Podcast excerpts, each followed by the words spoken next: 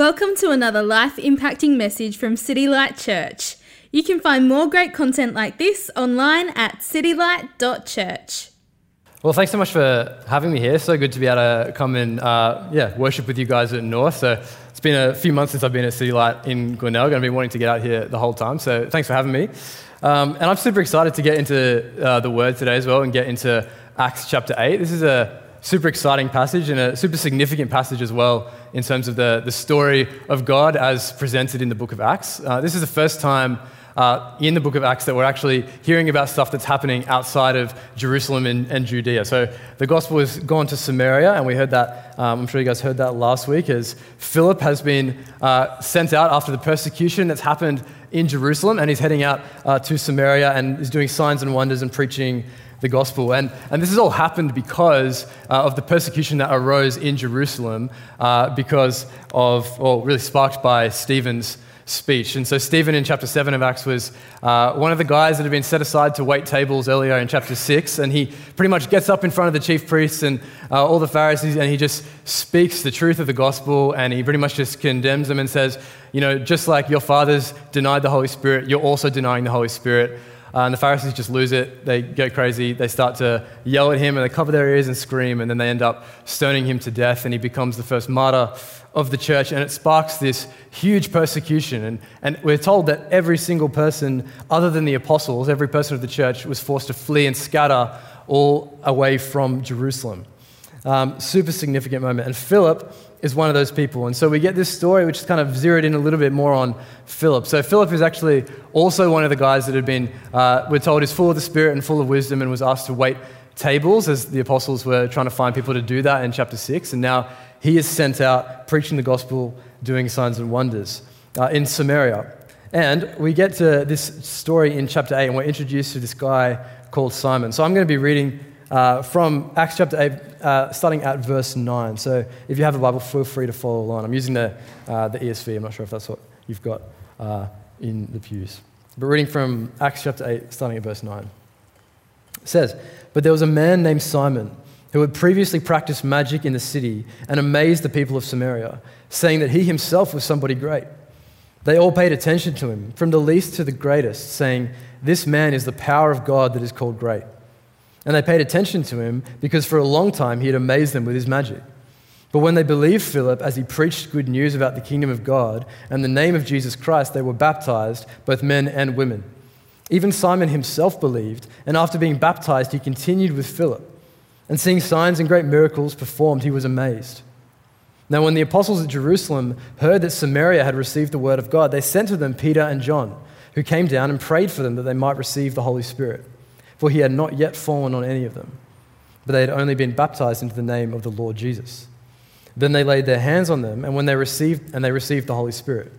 Now, when Simon saw that the Spirit was given through the laying on of the apostles' hands, he offered them money, saying, Give me this power also, so that anyone whom I lay my hands on may receive the Holy Spirit. But Peter said to him, May your silver perish with you, because you thought you could obtain the gift of God with money. You have neither part nor lot in this matter, for your heart is not right before God. Repent, therefore, of this wickedness of yours, and pray to the Lord that, if possible, the intent of your heart may be forgiven you. For I see that you are in the gall of bitterness and in the bond of iniquity. And Simon answered, Pray for me to the Lord, that nothing of what you have said may come upon me. Now, when they had testified and spoken the word of the Lord, they returned to Jerusalem, preaching the gospel to many villages of the Samaritans. How about I pray for us? So, why don't you pray with me?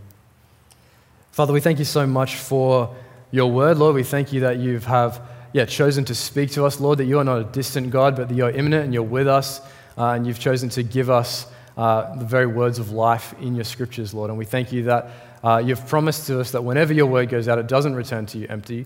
Lord, thank you that that is true of uh, us right now, Lord, as we hear the word preached, it won't return empty, Lord. So please work in us powerfully by your Holy Spirit. And we pray that you'd soften our hearts, make us willing to hear what you have to say to us.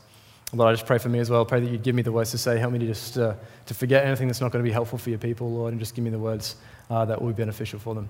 In Jesus' name. Amen. And so, right from the beginning of this story, we're introduced to this guy called Simon, and we're told that he's practiced magic in the city for a long time and that he's amazed the people of Samaria uh, with his magic. And it's obviously pretty uh, significant because people are captivated by it. If you look in the, in the passage, it says uh, that they were saying about him that he is the power of God that is called great, which is a bit of a weird phrasing, but it's pretty much saying, like, this guy is the power of God. Look at him. Look at the amazing magic that he's doing. I don't know about you, but like I read that and I just want to know what he's doing. Like I want to know what's happening. If people are looking at him and saying, "This guy is the power of God. Look at this magic," it's obviously something pretty significant. Because it says that every single person, from the least to the greatest, was saying, "This guy is the power of God." So he's doing something pretty significant. It's probably like safe to say that he's not just doing uh, like some magic tricks. Like he's not just you know pulling like a Samaritan rabbit out of a Samaritan hat, right? Like it's probably something that is significant enough for the people to start essentially worshiping him as a god. So he's doing something significant. Uh, like a couple of weeks ago, I was um, walking through some of the fringe, and I was walking. Uh, I don't even know what road I'm on. I don't know where I am in Adelaide. Still learning. But uh, walking down one street that fringe was on, and I saw this guy, and he was doing some magic tricks uh, on the side, like one of those guys that does like breathing fire, and he was like swallowing knives, and he was doing a bunch of other things. And I was looking at, I was like, man, this is pretty impressive. Like I was actually impressed, but at no point did I think, wow, this man is the power of God. Like never at any point did I actually think this guy's doing something that significant. Which makes me think, you know, Simon is doing something impressive enough for people to be worshiping him here. There's actually records from a guy uh, called Justin Martyr, who was a, a theologian in, this, in the second century, uh, who actually wrote about how there were, there were people that were worshipping this guy called Simon many years after he died from Samaria, uh, Simon the magician. So he's doing something that isn't uh, just a, a charlatan magic. He's, what I assume, doing something that's operating in some sort of demonic power that has given him power to perform such signs and wonders. But then we hear that Philip comes to Samaria and he's been going amongst the people and he's been preaching the gospel and he's preaching the good news. And as people come to faith, they're baptized, men and women baptized in the name of Jesus. And we're told that even Simon himself is believed and gets baptized and continues on with Philip. And we're told that after seeing the, the signs and miracles that uh, Philip is performing, Simon is actually amazed at what's happening, which is so interesting. It says that Simon's amazed at Philip, which is the same language that uh, is used of the Samaritans being amazed at Simon. So there's a bit of a switch here. Instead of the people being amazed at Simon now, Simon's amazed at Philip and the works that he's doing. Whatever he was doing was impressive, but it's nothing compared to Philip, what Philip is doing in the name of Jesus and the power of the Holy Spirit. And we get a bit of a picture there of the significance of the, the power of the Holy Spirit's work. No matter the power of the world and the devil, no matter the power that Simon was operating in, whether it was demonic or not, is nothing compared to the power of the Spirit. And it causes even Simon to be amazed at what's happening. But it's important to notice, I think, that the, the people of Samaria didn't believe because they saw the signs and wonders. They believed because the preaching of the gospel. They believed because Philip has gone and he's preached the good news about the kingdom of God and about Jesus. And he's doing signs and wonders. And they're a testament to the truth of what he's preached. But it's the gospel message that has transformed the lives of the Samaritans. It's the gospel message that Philip has preached that has changed these people's lives. And they believe in Jesus, come to faith, and are baptized. And then these signs and miracles are a testament to that truth. And we're told uh, just in verse 8, just before what we read, that there is much joy in the city because of what uh, has been spoken and because of these signs and wonders. And I think it's really significant before we even move on in the next uh, part of the passage, just take a step back and reflect on how significant it is that these Samaritans are coming to faith. Because this is such a significant moment in the history of the church, and such a significant moment in God's plan for salvation uh, to bring the gospel of Jesus to all the nations through Jesus and through the apostles and through his church. And I think we only understand how significant this moment is when we understand uh, the relationship that the Samaritans had with uh, the Jewish people. And if we remember back into chapter 1 of Acts, it's probably the very first sermon in this series, probably sometime last year, uh, we have the words of Jesus in Acts 1 8.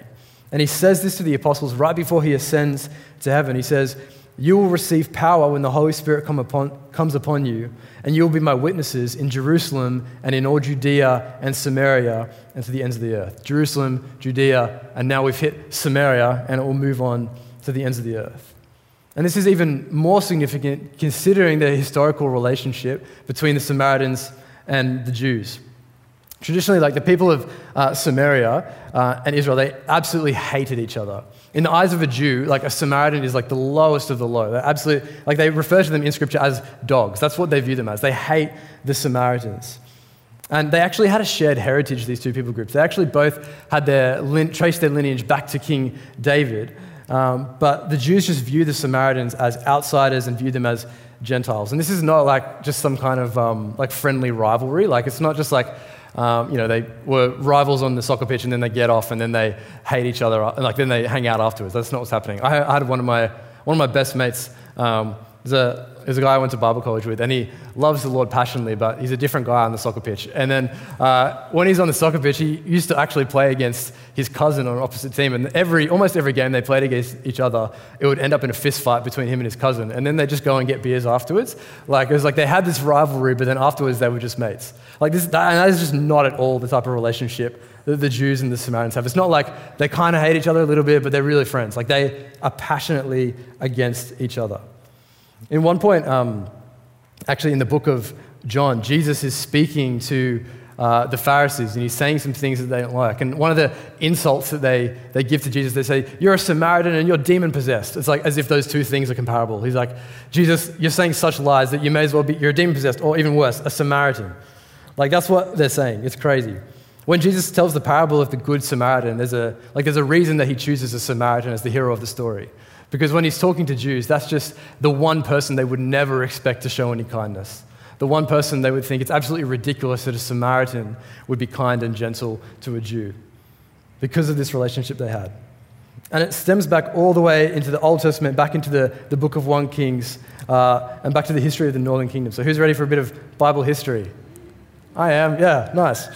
Um, so actually, we're told in um, the book of 1 Kings that King David had a, had a son. So King David's kind of like the pinnacle, the, the, the one leader of Israel that was like the king in the glory days of Israel. Uh, he had a son called Solomon. And then Solomon had two sons. And these two sons uh, effectively started a civil war and broke the kingdom into two parts. And then not too long after that, they kind of broke into the northern part and the southern part. And there was a king, uh, his name was Omri, uh, and he's called like the king that did the most evil in the eyes of the Lord in King. So, not a good rap for Omri. But he, one of the reasons that he was viewed as so evil was he took the northern kingdom and he moved them even further north, uh, and he settled in a new capital and made a new city, which is Samaria. And so he went to Samaria and started the northern kingdom there. But a little bit later on, the northern kingdom was destroyed, and there was this remnant of people from that northern kingdom of Israel who were carried off by the nation of Assyria. And while they were in Assyria, uh, all these other nations came in and they started blending with them and they started uh, mixing, you know, ethnically as well as religiously. And they started worshiping the same gods as these other people and they started marrying these other people. So eventually, these northern Jews who moved to Samaria started to become blended ethnically and blended um, religiously as well. And it started to, and the Jews just hated that because they said, these are no longer Jews, they've mixed with the other nations. And then a little bit later on, during the reign of Alexander the Great, uh, the Samaritans actually sought permission from him to make a new temple on a, a, mount called Mount Gerizim, which was in the north. And they wanted to worship at Mount Gerizim instead of worshiping at the temple in Jerusalem. And the temple at Jerusalem is like the one place where God's presence was meant to be among his people. So to start worshiping somewhere else is like the ultimate sin in the eyes of the Jews. So that's one of the reasons that caused the Jews to just hate the Samaritans. They viewed them as uh, ethnically blended, no longer true Jews, worshipping at this new mountain. And now, here in Acts chapter 8, the story we're looking at today, we have Philip, a Jew, taking the gospel of Jesus to the Samaritans. A Jew taking the gospel of Jesus to the Samaritans. And we have people who are in Samaria accepting this gospel and becoming part of the one church of Jesus Christ. These people who are so diverse and hated each other, you couldn't imagine two people further apart coming together because of the gospel of Jesus. Such an amazing moment. Centuries of fighting and centuries of hate being laid down because of Jesus. If you, if you remember in the book of John, in chapter 4, uh, there's this story where Jesus meets this woman at a well. And this woman is a, is a Samaritan woman. Jesus has been traveling through Samaria. And they have this conversation, and eventually Jesus starts to say things to her that he really shouldn't know. Uh, he says things about her life that she uh, is shocked that he even has any understanding of. And she perceives that he's a little bit different to the regular guy. And she says this to him from John chapter 4. She says, Sir, I perceive that you're a prophet. Our fathers worshipped on this mountain, which is Mount Gerizim. But you say that in Jerusalem, that is the place where the people ought to worship. And Jesus responds and he says, Believe me, the hour is coming when neither on this mountain nor in Jerusalem will you worship the Father, but the hour is coming and is now here when the true worshippers will worship the Father in spirit and in truth. And Jesus says the moment's going to come where we're not going to worship on Mount Gerizim and we're not going to worship in Jerusalem. We're going to worship in spirit and in truth. And that is what is happening now in Acts 8. Jews and Samaritans worshiping together in the same way because of the gospel of Jesus. That moment is now. Such an amazingly significant moment. The gospel going beyond Jerusalem, beyond Judea to Samaria, winning people that could never be won to the gospel in the eyes of the Jews. So significant. And we look at this story and we see Simon the magician is one of these people that believes and he's baptized into the name of Jesus. But as we continue in the story, something unusual happens when uh, the apostles come. So from chapter 8 and verse 14, it says, Now when the apostles at Jerusalem heard that Samaria had received the word of God, they sent to them Peter and John, who came down and prayed for them that they might receive the Holy Spirit. For he had not yet fallen on any of them, but they had only been baptized into the name of the Lord Jesus. And then they laid their hands on them and they received the Holy Spirit. It was a really, really strange moment uh, in the book of Acts. Really strange moment in Scripture. They've believed in Jesus, but they haven't received the Holy Spirit. They've been baptized, but they haven't received the Holy Spirit. Just an interesting thing to note as well uh, in this passage is Luke, the author of Acts, just his affirmation about the personhood of the Holy Spirit as well. He says, For he had not fallen on any of them. Not that it had not fallen on any of them, but he had not fallen on them. The Holy Spirit is a person. But isn't it interesting? They come to faith, they seem to understand the gospel, they're baptized, but the Spirit doesn't get doesn't come upon them until the apostles lay hands.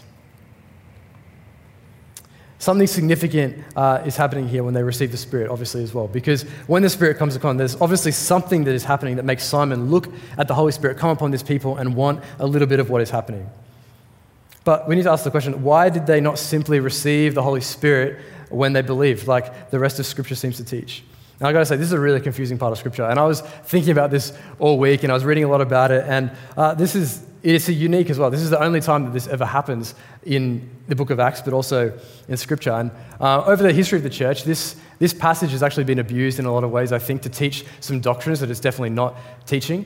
Um, what seems to happen is here is that there's some sort of two stage conversion to these believers in Acts, the Samaritans. They believe and then later on receive the Holy Spirit. And um, there have been some traditions of uh, Pentecostalism that have used this passage to teach that uh, every Christian must have a two stage conversion one at the beginning where they believe in the gospel, and then another conversion later on where they receive the Holy Spirit and then speak in tongues or receive some other manifestation of the Holy Spirit's work. Uh, that's not what's happening here in Acts, and uh, it has been abused in the past. Even some Catholic teachers have suggested a similar two stage conversion where there's the first stage where you believe, and the second stage where a bishop must lay hands on you, as the apostles did here, and that's when you truly become a Christian. Uh, but neither of which are what Acts chapter 8 is teaching. So I think it is really important to notice that this. Uh, the, the Holy Spirit coming upon these believers late is unique in Scripture. This is the only time that it happens. And just because it happens this once doesn't mean we should assume uh, that this is what we should expect today. That's a dangerous way of doing theology. Um, a few years ago, I went on a mission trip um, to Mexico. I think it was in 2013. Uh, and when I was there, I was sharing most of my meals with this one Mexican guy called Carlos, which is like Mexican name, classic Carlos. Um, um and we had most of our meals together. And he had this thing where every meal we had was like, um, he would have raw broccoli at every meal. Um, and he'd have it like raw broccoli with breakfast, and he'd have like with his cereal or something, and then raw broccoli with his tacos at lunch, and then raw broccoli at night. And I was like, all right, this is just what Mexicans do. So I was just like, we're just to have raw broccoli at every meal. So I just went along with it, didn't question it, didn't think anything was weird, until about a week later. And then I just noticed that it took me a week, I know, but later that no one else is doing this. And I just assumed that this is just what Mexicans do. I thought this was part of Mexican culture. I was like, you can laugh, it's a stupid thing to believe, but I was like, this is just part of Mexican culture. That's what they do. They just eat raw broccoli at every meal. Sick. Um, that's not the case, and I was made fun of for doing that, which is a, like a ridiculous thing for me to think, right? Like, what a ridiculous way of doing, like, you know, understanding culture, to see one person doing something and saying, well, this must be the way that everybody else does that. It's a stupid way of learning a culture. But I think that's what's been happening so much with how we've done theology in this book of Acts. We've said this one thing happening once in Scripture, and we say, well, this is how it always happens. That's a dangerous way of doing theology. Just because it happens once doesn't necessarily mean that it should be paradigmatic for how we experience conversion today. So, how can we tell? Well, we need to, you know, how could I have told that uh, not all Mexicans do that. Look at other Mexicans, right? How can we tell that this is paradigmatic or not? Look at the rest of Scripture. We've got to interpret Scripture with Scripture. And as we look through the rest of the book of Acts, we don't see this delay in the Holy Spirit's coming at any other point. And as we read through the New Testament, it's very clear. I mean, Paul never teaches about this, Peter never teaches about this. No one teaches that we should expect to receive the Holy Spirit late. In fact, the New Testament's really clear that coming to faith is a one time event. We repent, believe, and receive the forgiveness of sins and the gift of the Holy Spirit who dwells in us and brings us to maturity. In fact, Scripture is actually really clear that we can't even come to faith unless we have experienced some sort of regenerative work by the Holy Spirit. Like the Holy Spirit is the one that even enables us to respond in faith. So the, the New Testament isn't suggesting uh, that there is some sort of two stage conversion. That's not what this passage is suggesting.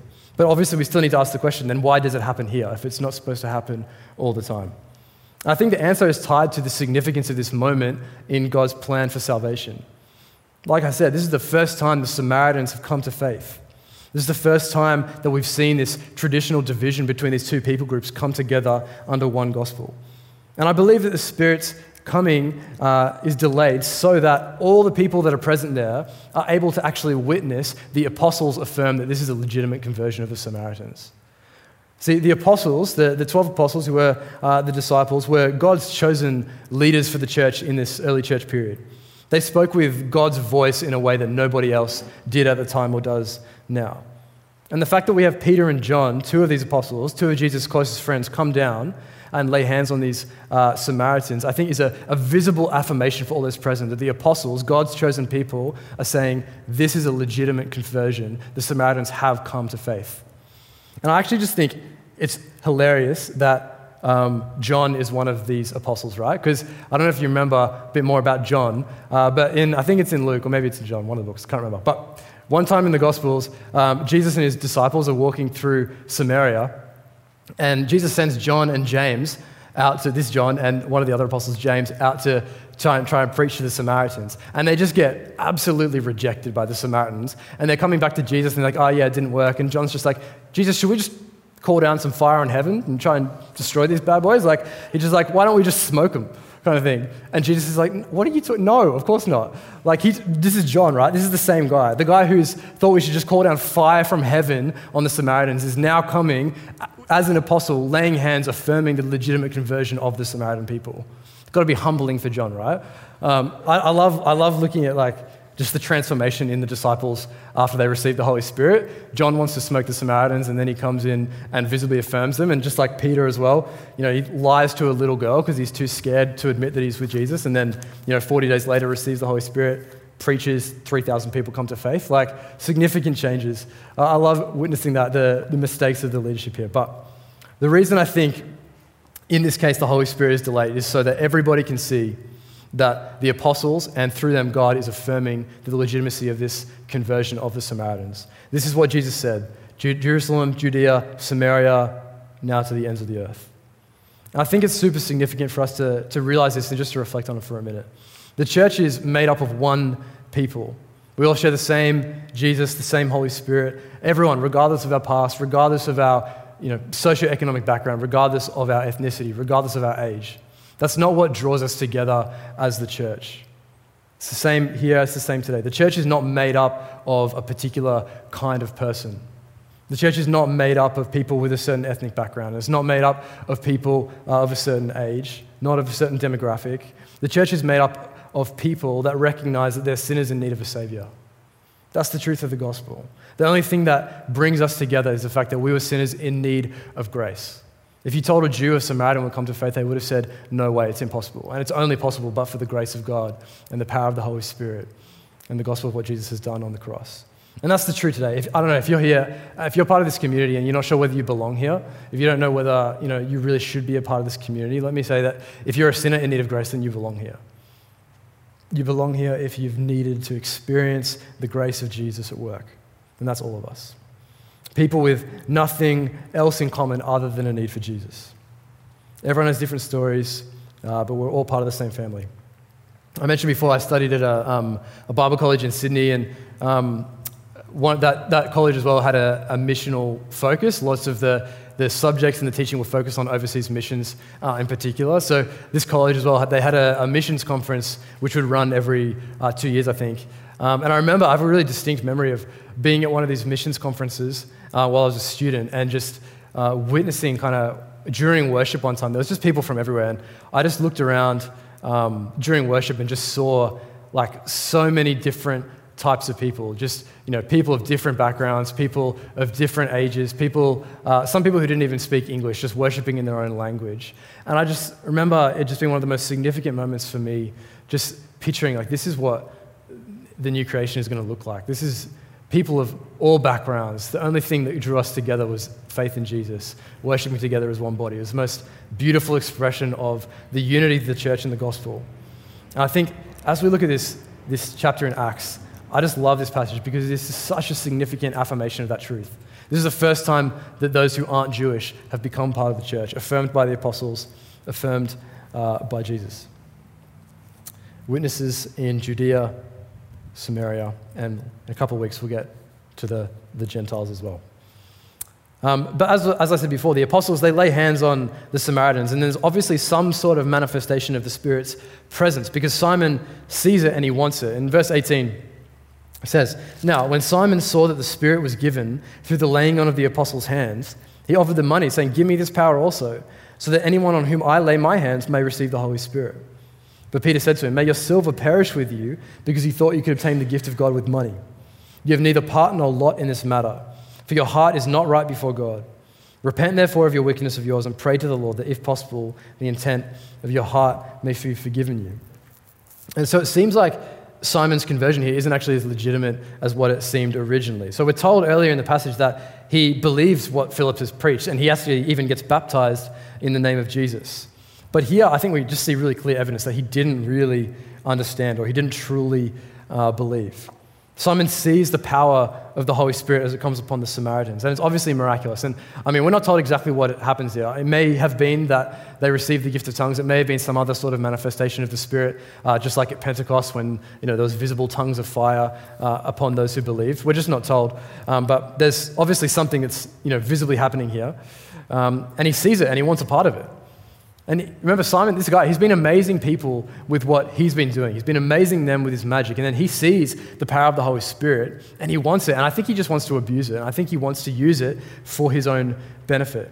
He wants to add the Spirit as like another trick to his magic show. He sees that these, these people uh, have come to faith, their, their apostles have laid hands, something miraculous happening. He's like, I want that. And he says to them, he's like, let me give you money for this. Let me, let me have that power. I want anyone who I lay my hands on to, to, to have this same power. I think at this like moment, the heart of his request, I think is just pride. I think he's, he's been worshipped as a god. Like people worship him. They say, this man is the power of God. And now they're amazed by something else. And I think he sees it and he's like, I need that power back. Let me have it. He wants it back. He's desperate. So he goes up and he tries to offer them money for the Holy Spirit. And Peter just rebukes him and he just says, May your silver and gold perish with you, for you tried to buy the gift of God with money.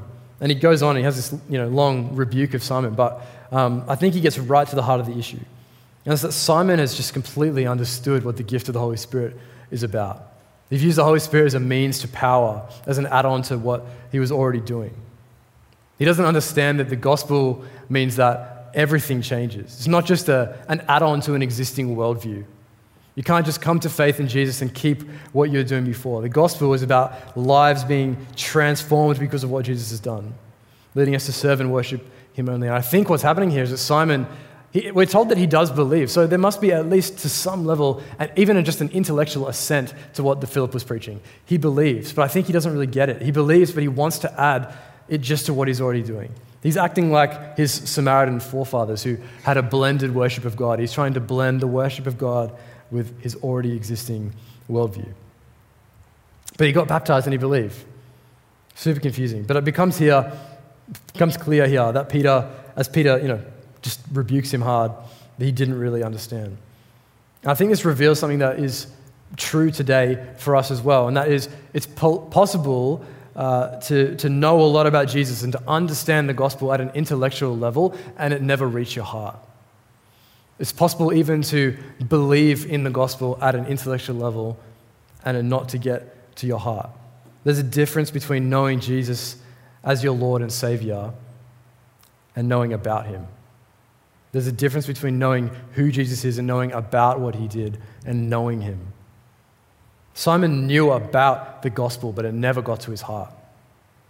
His heart is revealed when he asks if he can buy the Holy Spirit. He doesn't get it. I think this is something so important for us to know is that not everyone who confesses the name of Jesus will be saved. Not everyone who confesses Jesus as their Lord has a regenerate heart, has received the Holy Spirit. When you accept Jesus as your Lord and Savior and you enter into relationship with Him, it changes everything. You can't worship Jesus and something else. You can't blend faith in Jesus with your old ways like Simon tried to do. Does that ring true for you now? What do you have going on at the moment? Do you have a little bit of Jesus and a little bit of something else? Does your life look just the same as it did before you came to faith in Jesus? Is Jesus just another add on for you? Is it just something you've, you've tacked onto your existing worldview? Or has it changed everything? Has it transformed your whole life? Do you want Jesus or do you just want what you can get from him? Because I wonder as well whether we're a little bit like Simon sometimes and we just seek after what is spectacular and we seek after what is miraculous and amazing and we seek after it because it benefits us rather than just seeking after Jesus because we know him and we love him and we want him.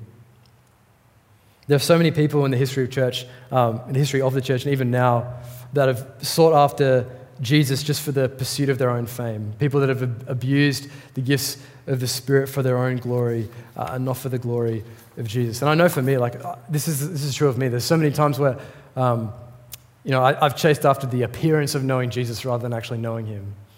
I've chased after seeking uh, to look holy because of other people's perception of me and not actually seeking true holiness.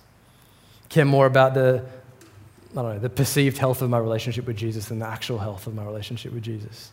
It's so easy for us to do. So, how can we tell? Like, how can you tell if you've got a real faith? How do you tell? We need to check our hearts. And I think the way we tell is in transformed lives. If the gospel has truly transformed, transformed us, if we've understood the gospel, and if we've received the Holy Spirit, then it has to lead to transformation in our lives. The fruit of a true relationship with Jesus is the fruit in our lives, the fruit of the Spirit. And I'm sure that, and I'm not saying that, you know, it's going to be an immediate transformation. Of course, we're still going to fall into sin. And when you fall into sin, you don't have to lose your assurance. You don't have to question your faith. If you've received the Holy Spirit, then He won't leave you. And we don't have just a checklist of things that we have to, to tick off. But over time, we should experience growth and fruit, the fruit of the Spirit. If we've received the Spirit, we should, we should demonstrate the fruit of the Spirit love, joy, peace, patience, kindness, goodness, gentleness, self control. There's another one. Faithfulness, that's the one. We should experience the, the fruit of the Spirit in our lives if we have received the Holy Spirit. We should be chasing after the fruit of the Spirit and not just chasing after the spectacular aspects of the Spirit, not just chasing after what will make us be perceived well, but what will make Jesus be perceived well to others and demonstrate the fruit of the gospel in our lives. This is the heart of Simon's problem. He thought he could buy the Holy Spirit. He thought he could add it onto his existing faith because he cares more about himself than about Jesus and he doesn't truly know him. But the beauty of the gospel is that it's, it's not about us earning our way to God with how we act. It's not about the way that we perform before Jesus. The gospel, uh, the reality of the gospel is that we've received grace in Jesus, not because of what we've done, but because of what he did for us on the cross. And it's because of him that we now have experienced, we can now experience salvation and grace, the finished work of Jesus. Simon didn't get that. He didn't understand that you can't buy what the gospel offers.